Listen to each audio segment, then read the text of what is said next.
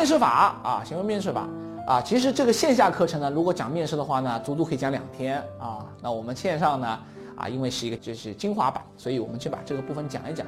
让我们尽可能的让大家在几分钟之内去了解它的精华，好不好啊？大家一起走啊！好，行为面试法什么意思呢？它概念是以行为为依据、目标为导向的面试方法。换言之，它是以什么候选人过去的行为啊，它的一种行为，他的一些真实的情况，来了解、预判或者说来推测他未来的情况啊。最典型的表现是不断的追问细节。那么还有三种类型的问题可以帮助你去更好的来进行行为面试法的面试。那么一种呢是理论性问题，那这种问题其实在面试中都会存在，要结合来用，好吗？一个是只是询问应征的理论意见，对一个题目看法，他们会怎么做、怎么想等等。那这个呢就什么相对来说是偏理论了。比如说，哎，你对明年的股市怎么看？你对明年的房地产市场你怎么看？这个问题其实我相信很多人就会说上一堆，那可能是他看来的。你认为一个好的职业经理人应该是个什么样的啊？他跟你这个可以说上一天一夜啊，不带重复的啊。一个好的候选人就应该哒哒哒哒哒哒啊，有可能啊，引导性问题啊，他引导，比如说，哎，你过去看上去那个这个去年你的你们的业绩特别好，我相信你一定做了很多工作，对吧？啊，是是是啊，哎，我看你这个面相很和善，我相信你一定是一个非常和蔼的老板，对吧？这种问题其实就是暗示了一个回答，或者是引导别人去这样做啊。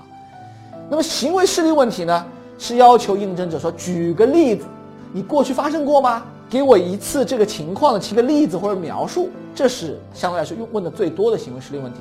那这三个问题你觉得有用吗？其实都有用啊，只是在我们面试当中呢，比例要什么注意。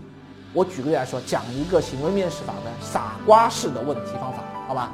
我随便想问一个，就比如想问这个人的学习能力啊，假设啊，学习能力，快速学习能力，那么我就会问说，哎，张总，你觉得你做这一行，你做这个这个研发的这个职位啊，你认为快速的学习更迭的能力重要吗？啊，重要吗？啊，他肯定会说，嗯，很重啊，很重要，对不对？啊，那你就跟他说，哎，那张总，我觉得你的学习能力啊。看上去啊，应该是非常强的，是吧？哎，这也是个引导性问题，对不对？哎，张总就会说，嗯，还好吧。哎，有时候会谦虚一下的，还还好吧。哎，还不错了。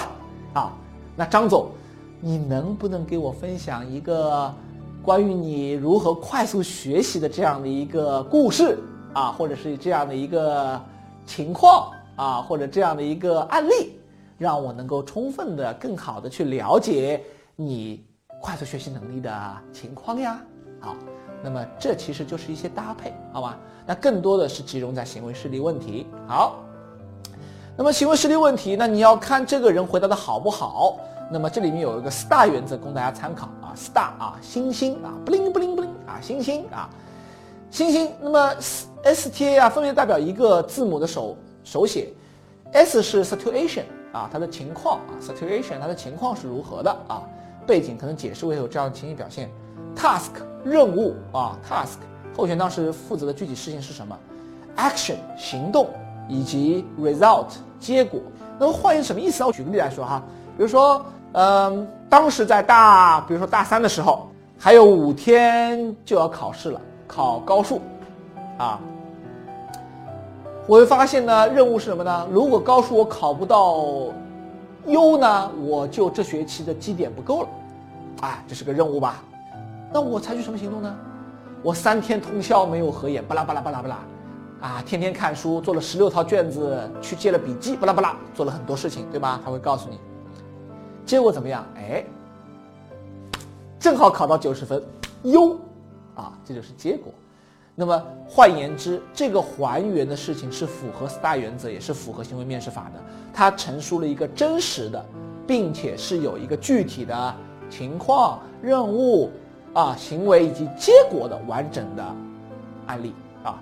但实际上不是所有的候选人跟沟通都这么直白，有的很多会很含糊啊。我那次快挂科了，反正我就很努力，我就过了啊。他有时候可能会你收到的是这样的一个回应。那么大家就要针对不同的 STA 啊，它哪里缺乏了，你要去问多问一点啊，到底发生了什么你到底是怎么做的？巴拉巴拉，去不断的去追问，啊，这样的话呢，就会什么，把整个事件还原出来，你就能有一个判断，说他的情况是怎么样。比如说他的这个抗压力是怎么样，或者这个当中他的应变能力是怎么样的，等等。所以说过了这个行为面试，说过了这个数据面试，这一些方法都是为了让大家更好的去能够了解候选人，能够真正的去。了解他，包括去探索他身边的资源。